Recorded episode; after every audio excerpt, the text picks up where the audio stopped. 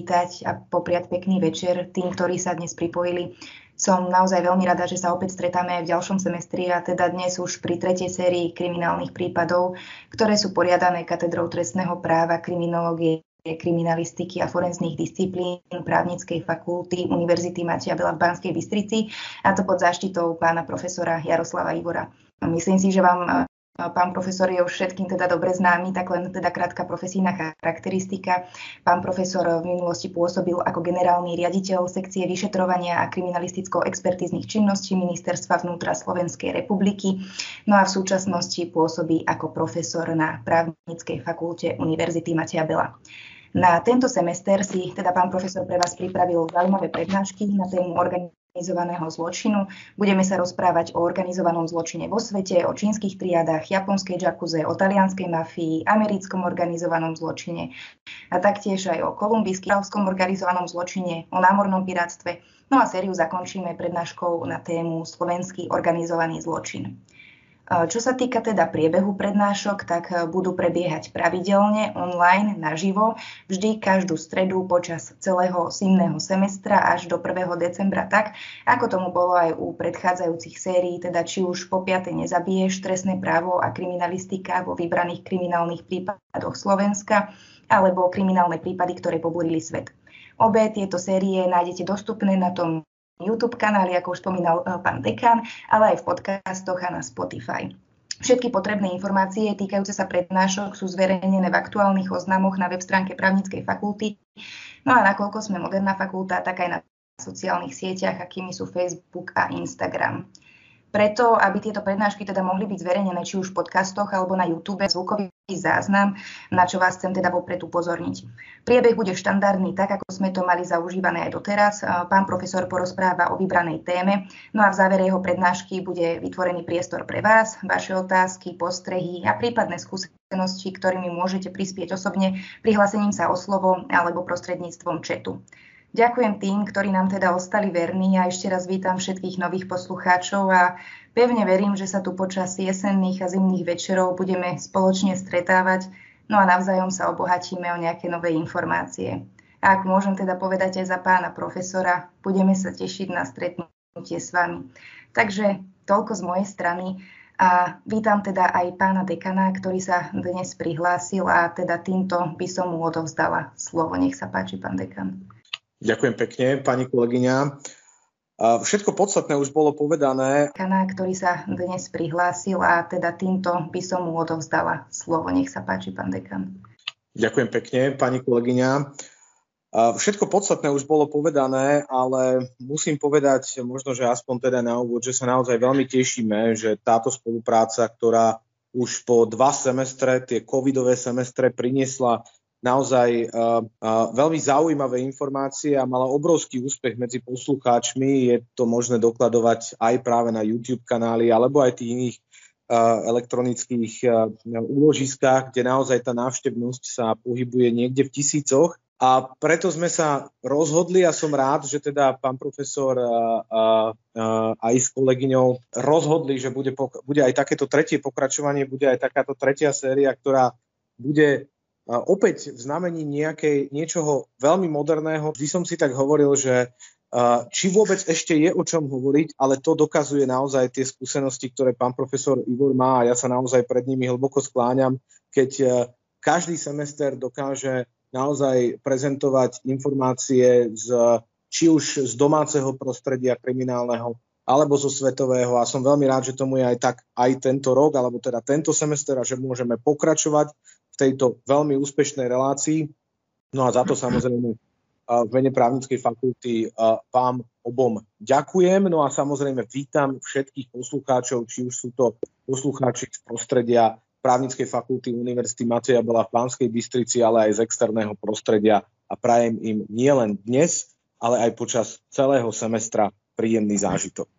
Ďakujem pekne. Dobrý deň, príjemný podvečer. Dovolte aj mne, aby som príjemný zážitok. Ďakujem pekne. Dobrý deň, príjemný podvečer. Dovolte aj mne, aby som teda začal a najskôr v úvode sa poďakoval za úvodné slovo a za povzbudivé slova pánovi dekanovi a samozrejme mojej kolegyni eh, magistre Ondrejkovej, ktorá eh, nás bude takisto sprevádzať počas celej sérii v tomto zimnom semestri 2021-2022. Všetko podstatné už vlastne bolo povedané ja len chcem teda zdôrazniť, že budem veľmi rád, keď aj táto tretia séria si nájde svojich poslucháčov, e, pravidelných návštevníkov tejto online série a že sa budeme stretávať a nielen teda počúvať, ale že budeme môcť aj diskutovať na tieto mimoriadne, podľa môjho názoru, aktuálne témy, ktoré určite ťažia e, našu spoločnosť a tým myslím nielen spoločnosť Slovensku, ale celosvetovo e, v každom e, štáte, v každom svetadieli. V tomto zmysle som aj ja poňal túto prednášku, respektíve túto sériu prednášok, že nechcem hovoriť len o situácii z hľadiska organizovaného zločinu na Slovensku, v Európe, ale ak ste pozorne si pozreli tú ponuku, ktorú máme zverejnenú na webovej stránke právnickej fakulty Univerzity Mateja Bela, tak ste zistili, že vlastne budeme v priebehu týchto desiatich e, prednášok sa zaoberať touto témou, touto problematikou organizovaného zločinu na piatich kontinentoch. Budeme hovoriť o európskom organizovanom zločine. Budeme hovoriť o organizovanom zločine v Ázii, ale tiež v Amerike, tak v severnej ako aj južnej. Dokonca budeme hovoriť o organizovanom zločine v takom exotickom prostredí, ako je Austrália, alebo dokonca aj Afrika. Takže ja osobne sa teším na vás. E, napriek tejto pandemickej dobe a pandemickej situácii sa obávam, e, že e, tento, e, respektíve sa neobávam, že tento spôsob, my dokonca nemusíme ani, ani nejakým spôsobom kontrolovať našich účastníkov, či splňajú alebo nesplňajú Eh, tie kritéria, ktoré sú stanovené OTP, čiže eh, očkovaný, testovaný alebo prekonaný. My vítame každého, kto má záujem o problematiku trestného práva, kriminológie a kriminalistiky.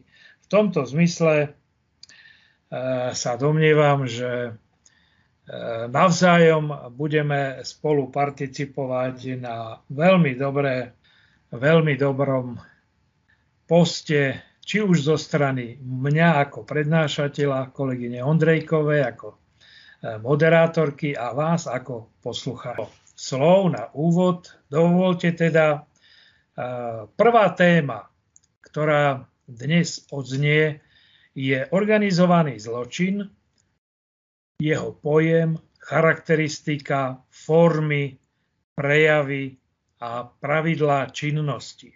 Treba hneď na úvod povedať, že organizovaný zločin je súčasťou širokého pojmu kriminalita.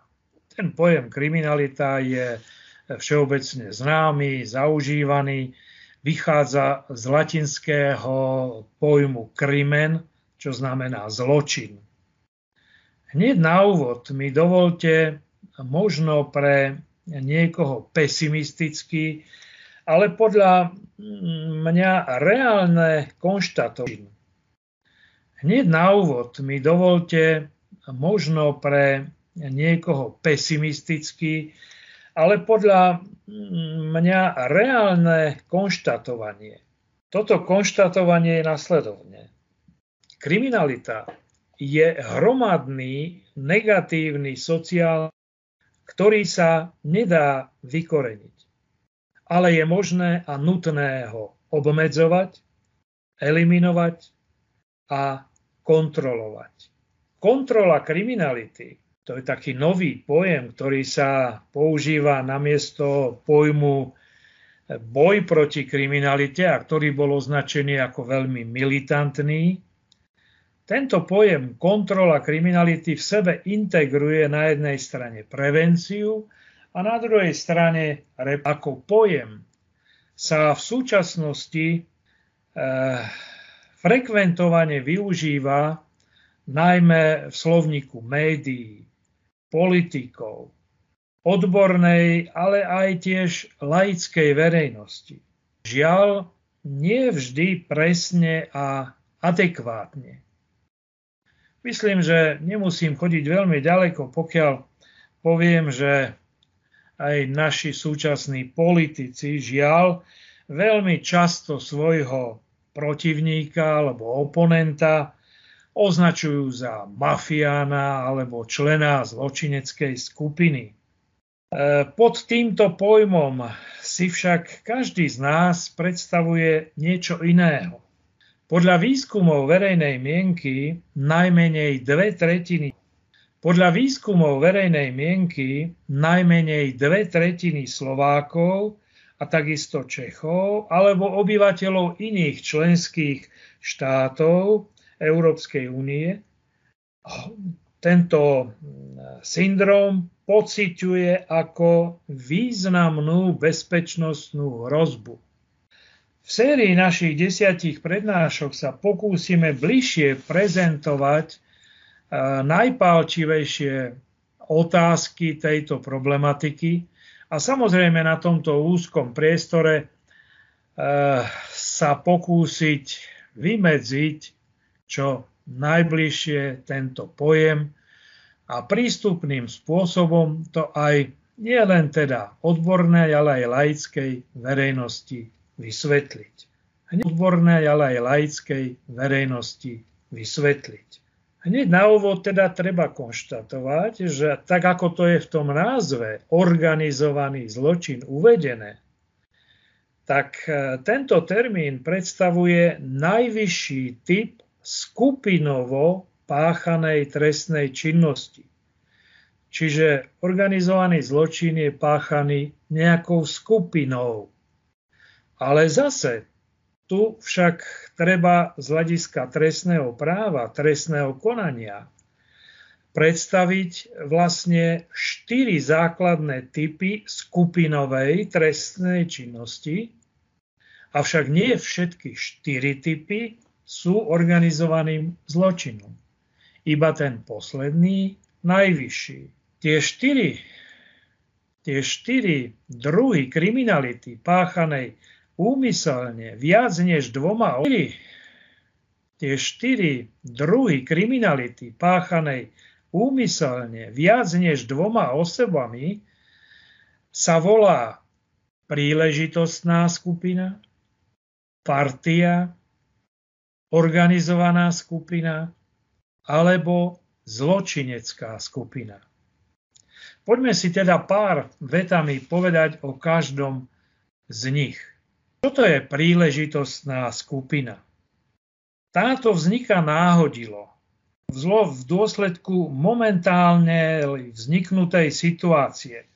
A to buď pred spáchaním trestnej činnosti, alebo až v jej priebehu. Skupina osôb, ktorá tvorí túto príležitostnú skupinu, je spravidla anonymná. Trestná činnosť sa deje napríklad fanoušikov na futbalovom či hokejovom štadióne. V tejto skupine sa často vytvára situáciou podmienená davová psychóza a trestnej činnosti sa dopúšťajú i osoby, ktoré by ju samé nikdy nespáchali. Čo je to partia? Partia je tiež skupina, je to časovo stálejšia skupina a spravidla e, nevzniká na páchanie trestnej činnosti, ale skôr na uspokojovanie nejakých e, spoločných záujmov. Môže sa tu vytvoriť aj istá hierarchická štruktúra na čele tejto skupiny môže byť aj vodca. Pokiaľ sa partia dopúšťa rôznej, hierarchická štruktúra na čele e, tejto skupiny môže byť aj vodca. Pokiaľ sa partia dopúšťa rôznej, e, či už teda drobnej, trestnej alebo inej závažnej trestnej činnosti, E, považujeme ju za skupinovú trestnú činnosť. Vstup do partie a odchod sú obvykle dosť voľné. Plánovitosť tejto trestnej činnosti býva nízka. Ako príklad môžeme uviesť napríklad sprejerov, páchateľov krádeží a tak ďalej. Treťou skupinou je tzv. organizovaná skupina. Pokiaľ prvé dva pojmy skupina je vymedzený dokonca aj v trestnom zákone, a to v paragrafe 129 odsek 2 trestného zákona. Organizovaná skupina je charakterizovaná určitými znakmi. Páchanie trestnej činnosti je jej hlavnou náplňou. Skupina má pevnú hierarchickú štruktúru s rozdelením úloh, plánovitosťou a koordináciou, čo zvyšuje pravdepodobnosť úspešného spáchania činu. Skupina vzniká buď za účelom opakovaného trestného činu, alebo na spáchanie jediného, obzvlášť závažného trestného činu takáto organizovaného trestného činu. Takáto organizovaná skupina môže vzniknúť napríklad e, s rozhodnutím spáchať e, závažnú bankovú lúpež, kde sa rozdelia úlohy pre jednotlivých členov organizovanej skupiny. Premyslený je i postup utajovania trestného činu, zahladzovania stôp a tak ďalej. Poslednou skupinou je zločinecká skupina, ktorá je definovaná v našom právnom predpise v paragrafe 129 odsek 4 trestného zákona.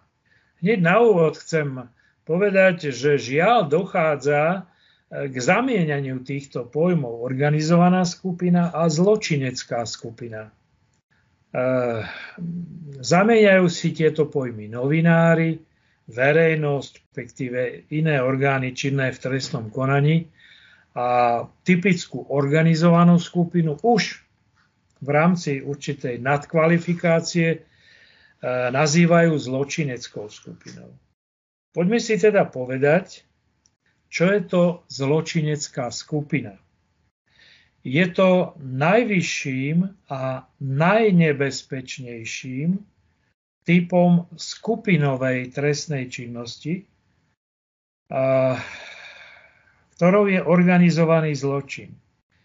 Bližšie o jej charakteristických znakov budeme hovoriť v ďalšej časti prednášky. Organizovaný zločin je skúmaný celým radom spoločenských vied – ako napríklad politológiou, sociológiou, ekonómiou, psychológiou, kriminológiou, ako napríklad politológiou, sociológiou, ekonómiou, psychológiou, kriminológiou a samozrejme najmä právom, trestným právom. Výskum organizovaného zločinu má rad významných prekážok. Vzhľadom k extrémne utajovanému charakteru činnosti, ktorou sa tieto skupiny vyznačujú, je nesmierne ťažké získavať informácie z jeho prostredia. Jednotná definícia organizovaného zločinu neexistuje. Len pre zaujímavosť, e, nemecký profesor Klausia organizovaného zločinu neexistuje. Len pre zaujímavosť, e, nemecký profesor Klaus von Lampe zhromaždil a na internete zverejnil viac ako 200 definícií pojmu organizovaný zločin, pričom netvrdí, že jeho výpočet je úplný.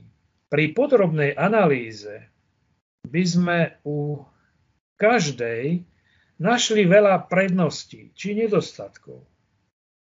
Niektoré z definícií preferujú hľadisko subjektu, teda zločineckú skupinu, iné preferujú hľadisko trestnej činnosti páchanej zločineckými skupinami, respektíve kome a nepretržité zločinné spolčenie s organizovanou štruktúrou, živené strachom a korupciou a motivované nenásytnosťou. Za najrelevantnejší medzinárodný dokument upravujúci organizovaný zločin je považovaný dohovor Organizácie spojených národov proti nadnárodnému organizovanému zločinu z roku 2000, ktorý bol publikovaný aj na Slovensku pod číslom 621 z roku 2003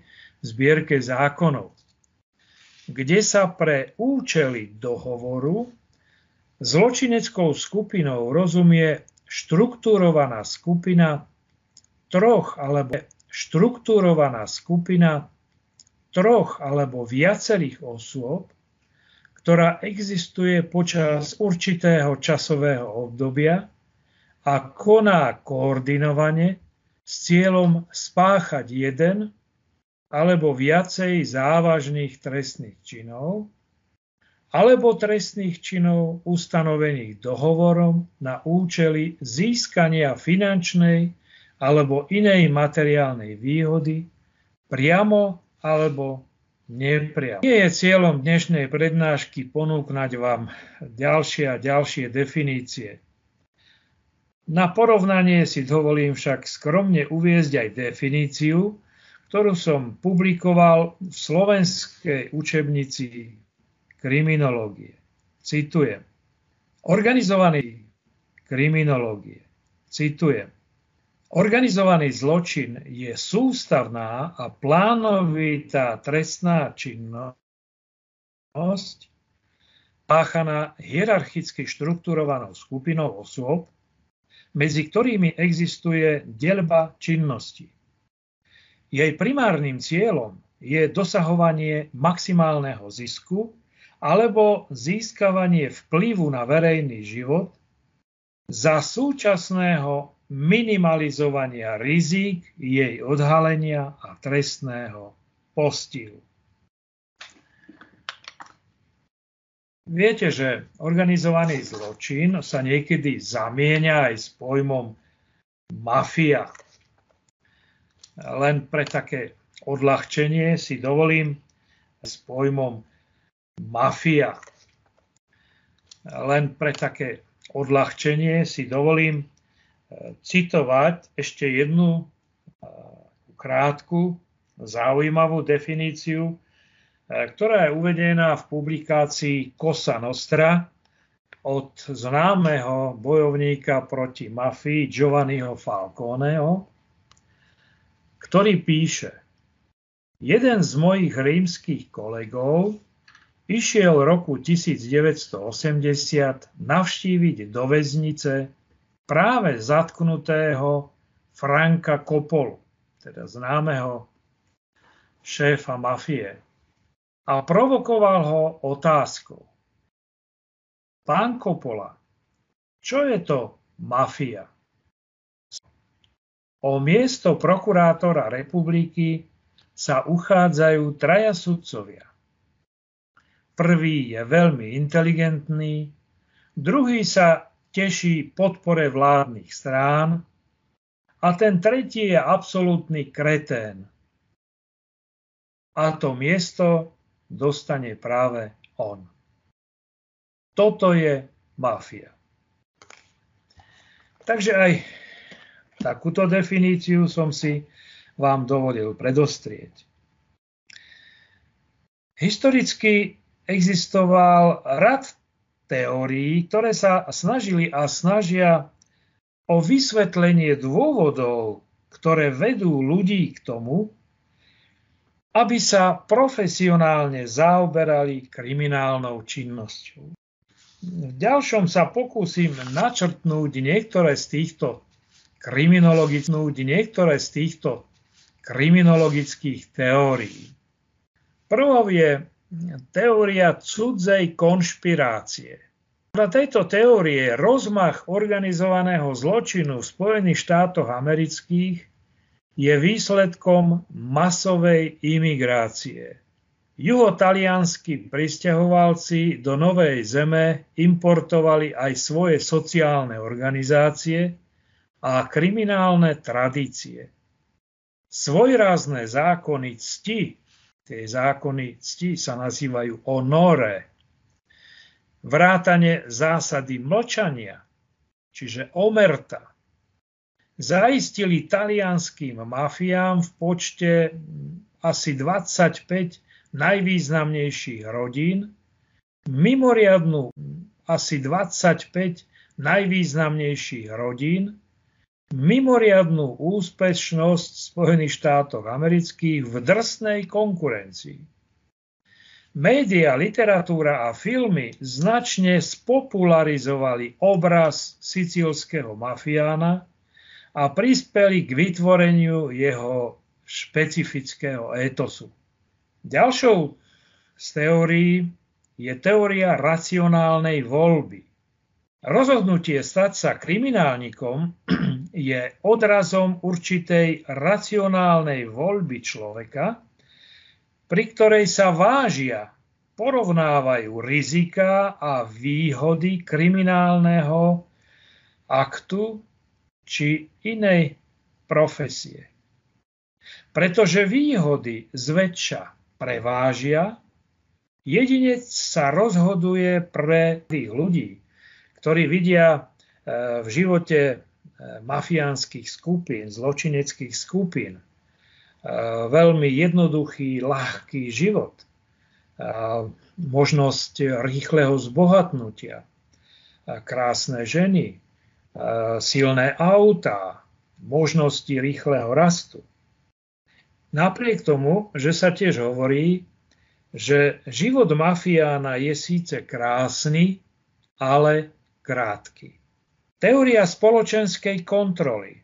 Táto teória hovorí o tom, že vážne problémy v rodine, nezamestnanosť či alkoholizmus rodičov, nedostatočné vzdelanie, absencia spoločenských perspektív vytvára prostredie, akcia spoločenských perspektív vytvára prostredie, ktoré činí pre mladého človeka výhodným a akceptovaným e, pre vstup do sveta organizovaného zločinu.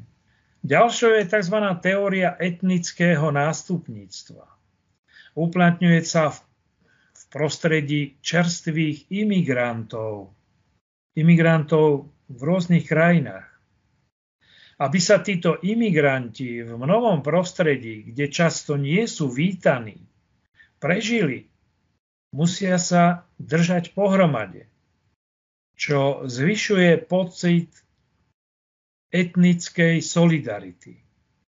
To ich potom núti, aby sa v snahe o dosiahnutie etnickej mobility vytvárali a transformovali do zločineckých skupení.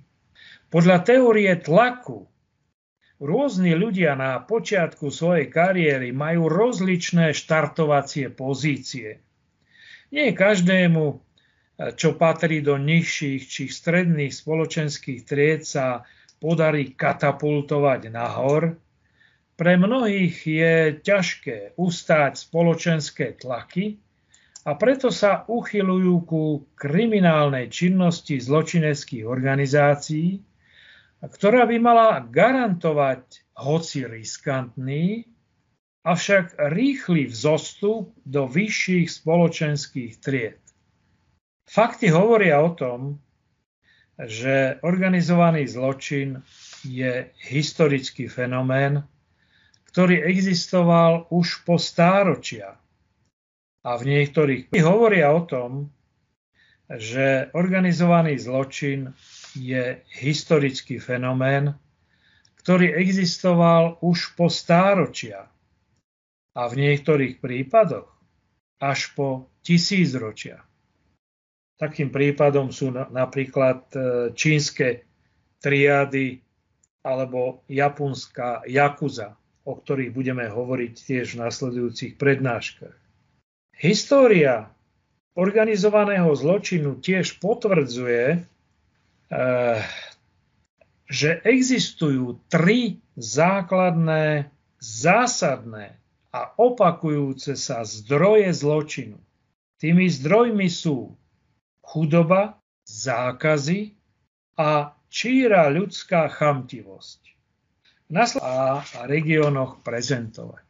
Domnievam sa, že pre pochopenie organizovaného zločinu je dôležité viac ako rozličné definície, načrtnúť jeho charakteristické znaky a poznať tieto znaky činnosti zločineckých skupín. Aké sú to znaky? Prvým je skupinovosť. Ide o rôzne formy trestnej činnosti, z hľadiska teda trestnoprávnej kvalifikácie môže ísť o spolupáchateľstvo, organizátorstvo, návod, pomoc, objednanie, podielnictvo, legalizáciu príjmu z trestnej činnosti. Najmenej troch osôb vychádza sa už z toho známeho pojmu latinského tres faciet societas, čiže traja, najmenej traja, už tvoria spoločnosť. Veľkú časť týchto zločineckých skupín tvoria najmä kriminálne závadové osoby, teda osoby, ktoré sa živia trestnou činnosťou profesionálne. Ďalším znakom týchto zločineckých skupín je ich sústavnosť. Organizácia sa zakladá na neurčitú, zvyčajne však dlhú úplne o pokračovanie alebo trváce, páchanie trvácich trestných činov. Ďalším znakom je plánovitosť. Budúca trestná činnosť je náležite premyslená, naprogramovaná a nejde o náhodne páchanú trestnú činnosť. Ďalším znakom je hierarchická štruktúra skupiny. Existujú v nej vzťahy nadriadenosti a podriadenosti. Existujú riadiace orgány a výkonné subjekty. Rešpektované sú vnútorné pravidlá fungovania. Okrem toho táto zločinecká skupina má aj napríklad um, zločinecká skupina má aj napríklad ehm, špecialistov na právo, na právne zastupovanie alebo na informatizáciu, na informatiku a podobne. Okrem hierarchického modelu e, zločineckých skupín je známy aj voľnejší model tzv. siete organizovaného zločinu. Ďalším znakom je delba činnosti. Ide o komplex veľkého počtu operácií. Jednotlivé kroky a operácie sú delené medzi členov skupiny podľa ich špecializácie. Táto špecializácia zvyšuje dokonalosť trestnej činnosti, jej úspehnutie maximálneho zisku. Ide teda jeden zo základných cieľov zločineckej skupiny. Činnosť zločineckých skupín je vedená snahou o získanie monopolného postavenia na nelegálnych trhoch. Ďalším znakom je prenikanie do oficiálnych štátnych štruktúr. Využíva sa k tomu najmä korupcia, vydieranie, zastrašovanie, predstaviteľov štátnej správy, samozprávy s cieľom získania i mocenského postavenia v ekonomike, politike i justícii. Neposledne v významnom rade e, znakom je takisto ochranné opatrenia proti odhaleniu a postihu. E, v rámci ochranné opatrenia proti odhaleniu a postihu. E, v rámci tohto znaku využíva sa e, dokonale technické, technologické a informačné vybavenie, spolupráca s prestížnymi advokátskymi kanceláriami, ale takisto ovplyvňovanie svetkov, falšovanie osobných dokladov, teda iné ovplyvňovanie vyšetrovania, marenie vyšetrovania, pranie špinavých peňazí, a tak ďalej. Veľmi významné sú zdroje, ktoré sa získavajú, napríklad tie zdroje informácií z polície, prokuratúry, ale aj justície. Subsidiárna úloha násilia ehm, je zakorenený taký z polície, prokuratúry, ale aj justície. Subsidiárna úloha násilia ehm, je zakorenený taký fakt, že tieto skupiny zločinecké sa vyznačujú násilím, veľmi brutálnym, agresívnym a tak ďalej. A treba však hneď na úvod povedať, že v súčasnosti sú uprednostňované nenásilné a nenápadné spôsoby presadzovania záujmov skupiny. Čiže tie brutálne, agresívne spôsoby e, sú už za nami pokiaľ ste čítali niekto krsného otca, tak poznáte ten výraz, keď sa išlo na matrace. To bol boj jednotlivých zločineckých skupín, kde sa vrát. Môže to byť boj medzi skupinami navzájom, respektíve zastrašovanie a odplata neposlušných členov. Použité násilie je však skutočne brutálne a bezohľadné. Sila a hrubosť sa používa aj ako negatívna reklama, budujúca strach a rešpekt. E, tieto spôsoby násilia žiaľ sa už preniesli aj do slovenského organizovaného zločinu a určite ste počuli tie prípady mm, nielen teda usmrtenia zastrelením, ale aj roštvrtením, dokonca pomletím v mlinčeku. No a to nehovorím o ďalších spôsobika, ktoré symbolizuje to, že jeden z členov skupiny prehovoril a spolupracoval s políciou. Takisto ako napríklad e, v, čínskej, v čínskych triádach je najvyšším trestom trest tisíc mečov. To je napríklad pomalé rezanie všetkých svalov na tele, tak aby vlastne človek nemohol ovládať ani jeden jediný út. No a už sa blížime k posledným tým znakom. Ďalším je fungovanie podľa vnútorných pravidiel. V rámci zločineckej skupiny sa vyžaduje dodržiavanie jasne vymedzených pravidiel, noriem, spravidiel. V rámci zločineckej skupiny sa vyžaduje dodržiavanie jasne vymedzených pravidiel, noriem, správania sa. Veľmi významný je tzv. kódex, kódex cti, z nich veľmi významná je tá už spomínaná omerta, teda zákaz hovoriť, spolupracovať so štátnymi orgánmi pod sankciou smrti. Tu treba poznamenať, že tieto vnútorné pravidlá sú silnejšie ako pravidlá, ktoré sú potrebné dodržiavať v rámci štátov, v rámci štátnych pravidel, v rámci legislatívy, zákonov.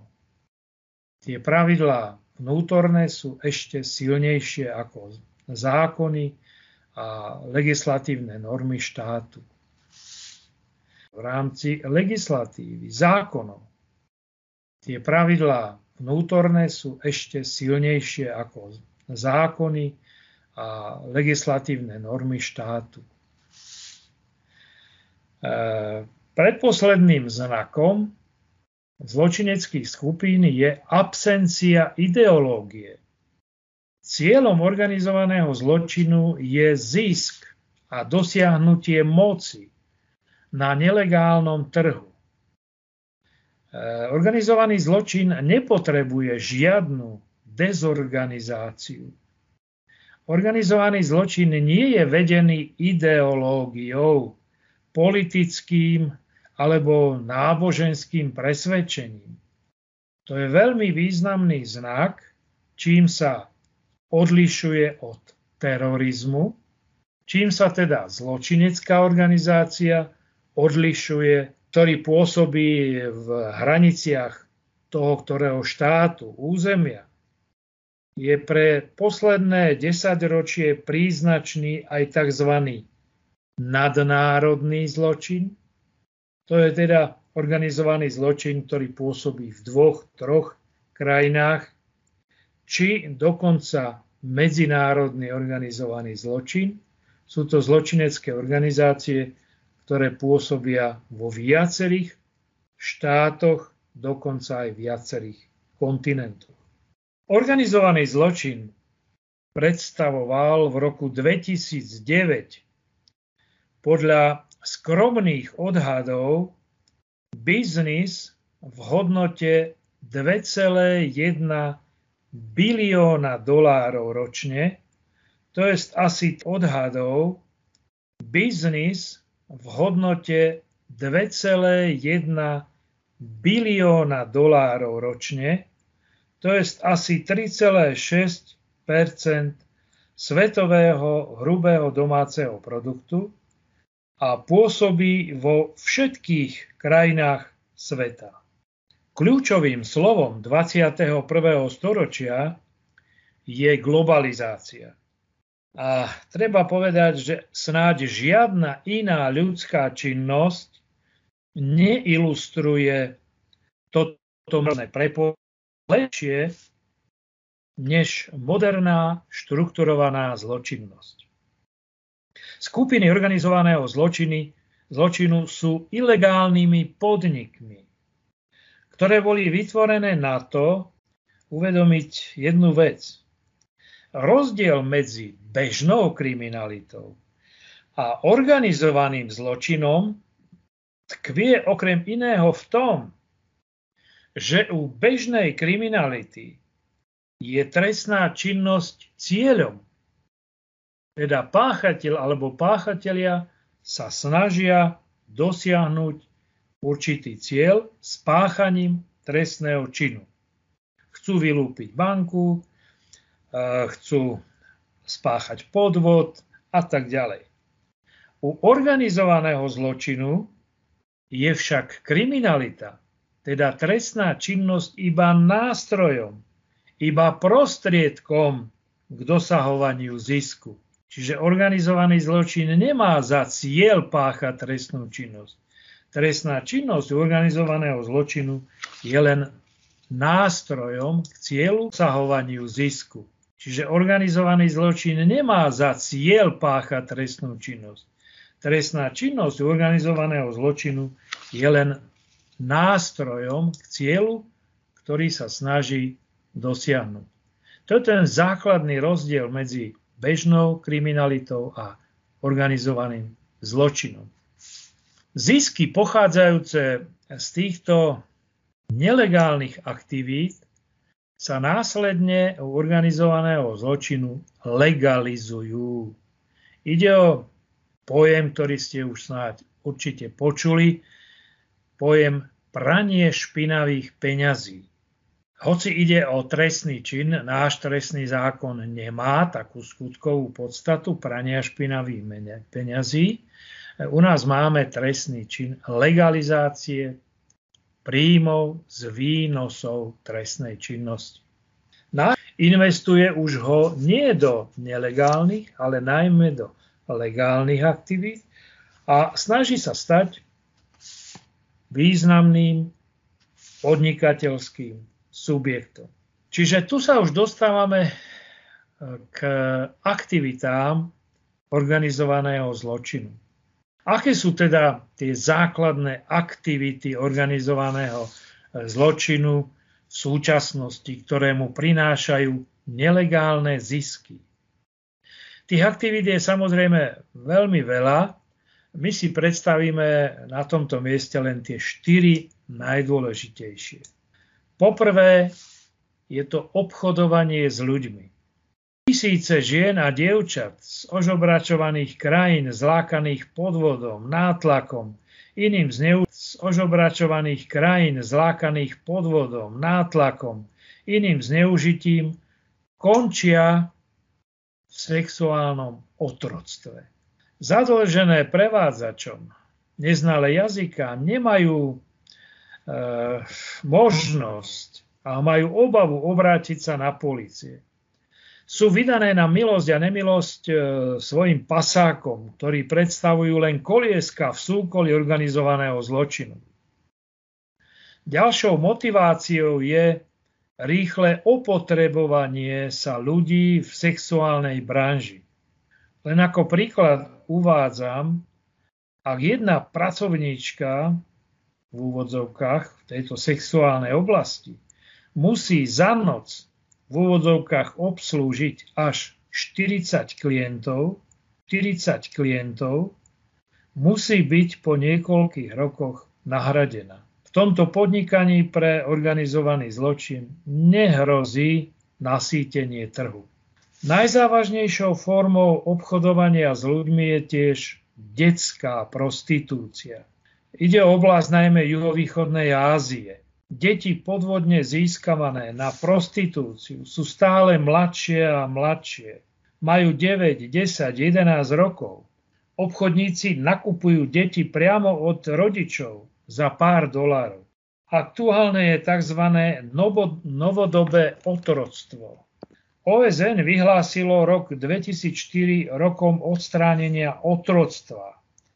Ehm, bolo toto namierené najmä na krajiny Ázie a Afriky. Podľa správy Organizácie spojených národov v roku 2000 je prevádzačstvo cez Mriky. Podľa správy Organizácie spojených národov v roku 2000 je prevádzačstvo cez medzinárodné hranice druhé najvýnosnejšie podnikanie po obchode s drogami. Medzinárodné organizácie pre utečencov tvrdia, že v každom okamihu je na svete v pohybe medzi 15 až 30 miliónov utečencov. Preprava migrantov, ktorí si musia platiť za prechod hranicami, sa deje často v neludských podmienkach a za veľmi vysoký, vysoké ceny.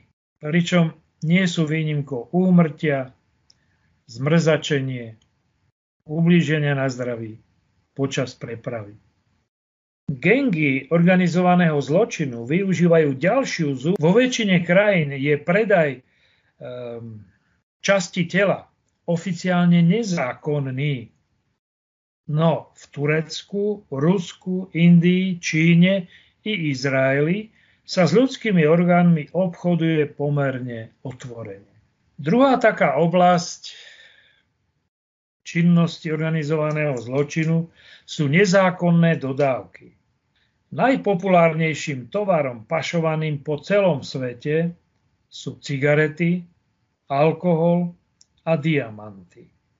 Obchod s ďalším tovarom, ako sú drogy, zbrane a exotické zvieratá je zakázaný celosvetovo.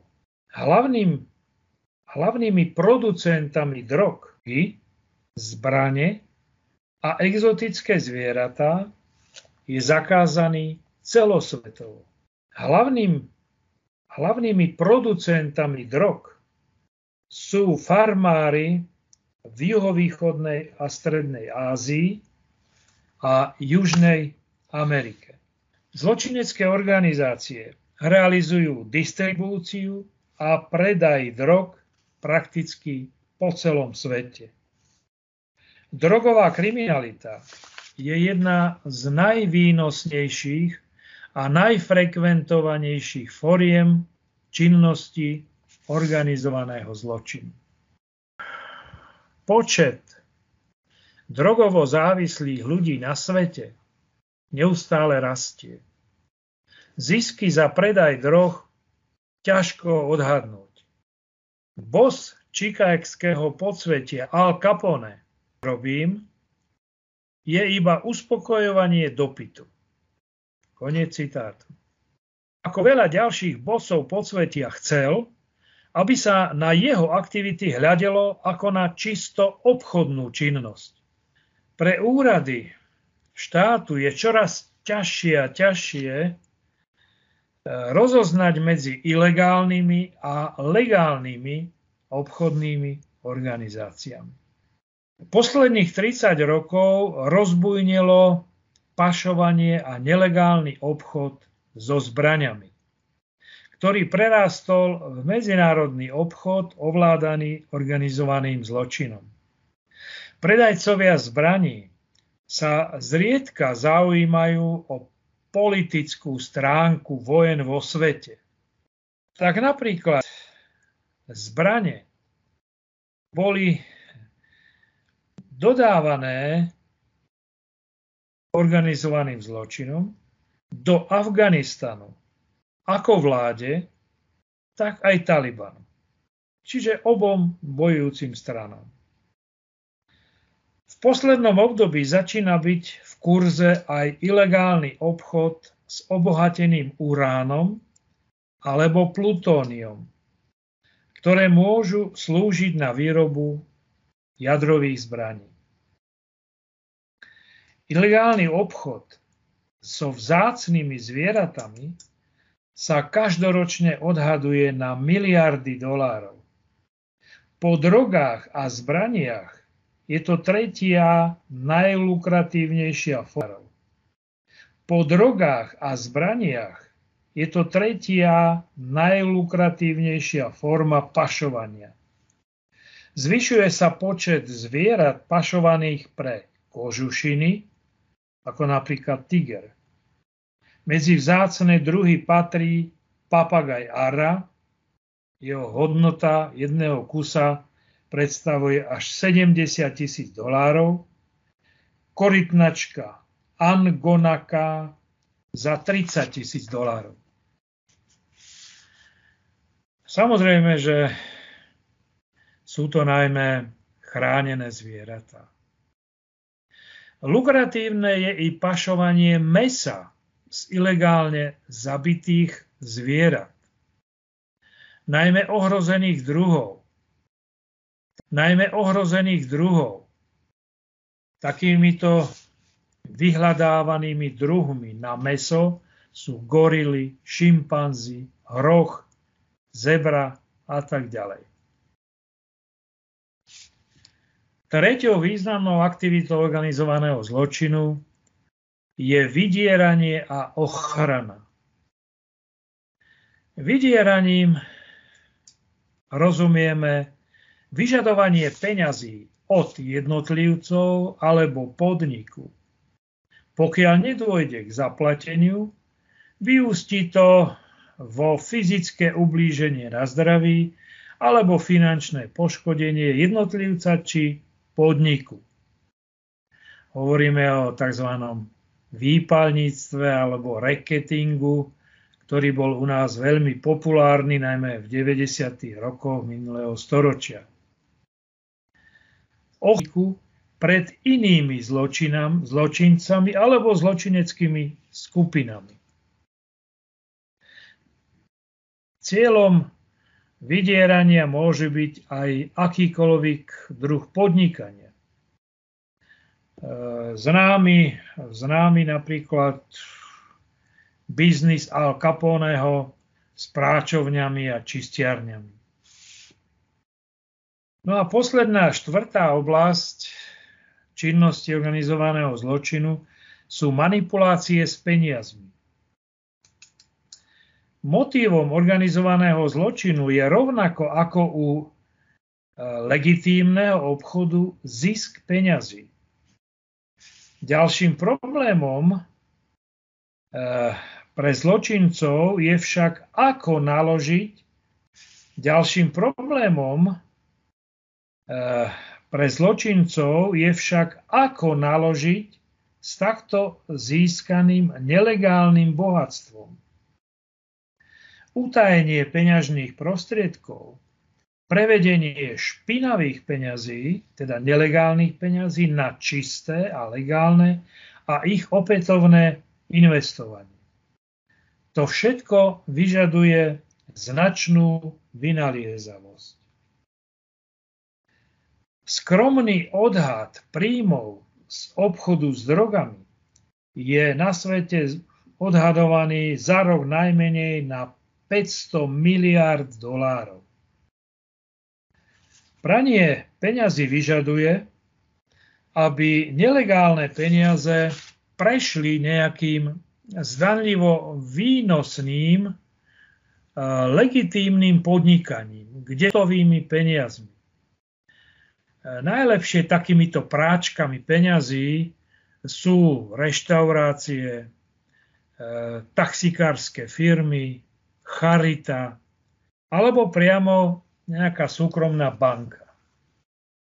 Ďalšie možnosti e, predstavujú hazardné hry, stávky, lotérie a číselné hry. V poslednom období je čím ďalej tým viac výnosnejší tzv. kybernetický zločin. Internet ponúka množstvo konaní pre organizovaný zločin od podvodov, vydierania, daňových únierania, daňových únikov, priemyselnej špionáže, hackerstva a tak ďalej odhadov uvádza, že celosvetový objem takto získaných e, peňazí môže predstavovať až 40 miliard dolárov ročne. Snáď najvýznamnejším poučením, ktoré nám poskytuje štúdium a výskum organizovaného zločinu je, že ho nemôžeme poraziť početnejšou políciou, tvrdšími zákonmi alebo rozsáhlejšou kontrolou a sledovaním všetkej populácie. Jeden príklad za daň z cigariet významne investovala do zvýšenia počtu policajtov, aby zvládla pašerákov tabaku a zaviedla drakonické tresty pre tých, čo sa chceli vyhnúť plateniu cla, jediný, ktorý na vzostupe dane zarobili, bol nie štát, ale organizované zločinecké gengy, ktorým sa maximálne zvýšili zisky z nelegálnych obchodov, teda pašovania. Keď však v roku 1994 Kanada následne znížila daň z cigariet na polovicu, vláda tým účinne obmedzila záujem o nepovolený pašovaný tovar a daň z cigariet na polovicu, vláda tým účinne obmedzila záujem nepovolený pašovaný tovar a pripravila organizovaný zločin o významný zdroj jeho príjmu a zvýšila svoj zdroj do štátnej kasy prostredníctvom daní. Úplne na záver takú krátku poznámku. Toto všetko, čo sme si teraz prezentovali o organizovanom zločine, nie je vždy známe laickej verejnosti. A laická verejnosť nie vždy správne chápe obsah a činnosti a teda podnikanie zločineckých skupín. Mnohokrát sa totiž stáva, že verejnosť zločineckej skupiny Organizovaný zločin sa totiž na svojom regióne, na svojom území snaží udržiavať poriadok, disciplínu, nielen vo vzťahu k svojim členom, ale aj vo vzťahu k ľuďom tohto regiónu. Organizovaný zločin e, nepotrebuje, aby e, toto územie, toto región často navštevovala polícia a riešila rôzne drobné vreckové krádeže, výtržnosti, podvody a tak ďalej. Preto organizovaný zločin akoby supluje úlohu štátu a robí poriadok tom ktorom regióne, nahrádza políciu. A preto mnohí občania hovoria, ale veď tá, ten organizovaný zločin štátu a robí poriadok v tom ktorom regióne, nahrádza políciu. A preto mnohí občania hovoria, ale veď tá, ten organizovaný zločin je pre nás výhodný. A pokiaľ oni, tie zločinecké skupiny, sa navzájom vraždia, zabíjajú, nož to je ich problém. To je činnosť, e, ktorá sa nás bezprostredne nedotýka. Žiaľ, dotýka. Dotýka sa to v mnohých ekonomických dopadoch, dotýka sa to aj v mnohých iných.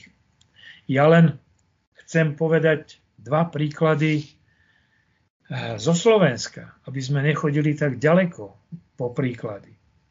Pred niekoľkými rokmi došlo eh, v bratislavskom Irish pube k strelbe medzi dvoma skupinami organizovaného zločinu 9. júla 1998 vypuchla telefónna búdka v Žiline. Pod touto telefónnou búdkou bola nastražená výbušnina, kde cieľom bolo zase napadnúť iného člena organizovaného zločinu. Žiaľ, nedošlo k výbuchu vtedy, kedy malo, ale explózia usmrtila troch náhodne idúcich nevidných občanov, civilistov. Pri tomto výbuchu bol usmrtený 21-ročný Pavol z Oravy, 44-ročná Gabriela a jej 40-ročný manžel, 4-ročná Gabriela a jej 40-ročný manžel z Kisuc. Vyšetrovaní bolo zistené, že skupina organizovaného zločinu umiestnila pod telefónnu budku 4 kg danubitu a došlo k jej odpáleniu. Napriek tomu, že e, k prípadu došlo e, v roku 1998, vyšetrovanie bolo po dlhé roky neúspešné a až po 18 rokoch v 2016 roku bol odsúdený za trestný čin všeobecného ohrozenia František Salinger, známa podstava kriminálneho podsvetia v Žiline. Uh, Mnohí ľudia, uh, mnohí ľudia na tieto prípady povedia, nuž, to je smola, to je nepríjemné, to je ten známy prípad byť v nesprávnom čase na nesprávnom mieste. Žiaľ, aj to sú prejavy organizovaného zločinu. Takže aj táto činnosť v rámci nejakej e, zvyšovania právneho vedomia alebo e, právnej osvety môže pomôcť v boji proti kriminalite a v boji proti organizovanému zločinu zvlášť. Ja vám veľmi pekne ďakujem za pozornosť. Ak budú nejaké otázky, ak sa chce niekto niečo ešte, budú nejaké otázky, ak sa chce niekto niečo ešte spýtať, alebo chce niekto vysloviť svoj názor, budem veľmi rád a vypočujem si e, ďalších účastníkov nášho stretnutia. Ešte raz ďakujem. Ďakujeme veľmi pekne, pán profesor. Vidím, že ste zožali aj potlesk od našich poslucháčov. Ďakujeme za také podrobné spracovanie a teda aj informovanie o organizovanom zločine. Určite to zaujalo našich poslucháčov a ja teda pevne verím, že budú mať nejaké otázky na vás, tak ak niekto má, nech sa páči, môžete sa prihlásiť o slovo alebo napíšte svoju otázku do četu a ja mu následne prečítam. Tak asi si naši poslucháči musia trošku oddychnúť a dúfam, že vás veľmi negatívne nenaladili na dnešný večer a že ešte dnešný večer strávite určite aj príjemnejšími aktivitami ako takouto témou, ale žiaľ aj táto téma je súčasťou nášho každodenného života. Takže ja len chcem pripomenúť, že svetový, celosvetový kriminologický kongres, ktorý sa konal v Budapešti, uviedol jednu zaujímavú myšlienku alebo záver, eh, kde hovoril, ako postupovať ďalej s kontrolou zločinnosti alebo v boji proti zločinom, tak uviedol tam tento záver. S kriminalitou sa musíme naučiť žiť. Je to fakt, je to žiť. Je to fakt, je to fakt ako rôzne nemoci, ktoré e, postihujú ľudstvo. Musíme sa naučiť žiť aj s kriminalitou, ale musíme sa naučiť, ako jej predchádzať, ako sa jej vyhýbať a samozrejme, keď už dôjde k spáchaniu trestného činu, zvlášť zločineckou skupinou, tak štát musí byť dostatočne silný na to, aby ich dokázal odhaliť, vyšetriť a samozrejme náležite a prísne potrestať. To sú moje slova na záver. Ďakujem ešte raz za pozornosť. Ďakujeme veľmi pekne, pán profesor. Ďakujem týmto teda všetkým vám, ktorí ste sa dnes eh, prihlásili. Veľmi sa ospravedlňujeme za technickú chybu, teda, ktorá vznikla s tým prihlásením. Eh, pevne verím, že teda eh, sa pásením Pevne verím, že teda sa to dá do poriadku a budúci týždeň sa teda budete môcť prihlásiť všetci cez odkaz, ktorý bude uvedený aj na právnickej fakulte na stránke, web stránke právnickej fakulty. Teda. Takže ďakujem vám všetkým za pozornosť. Budeme sa tešiť na vás budúci týždeň pri ďalšej zaujímavej prednáške, ktorá sa bude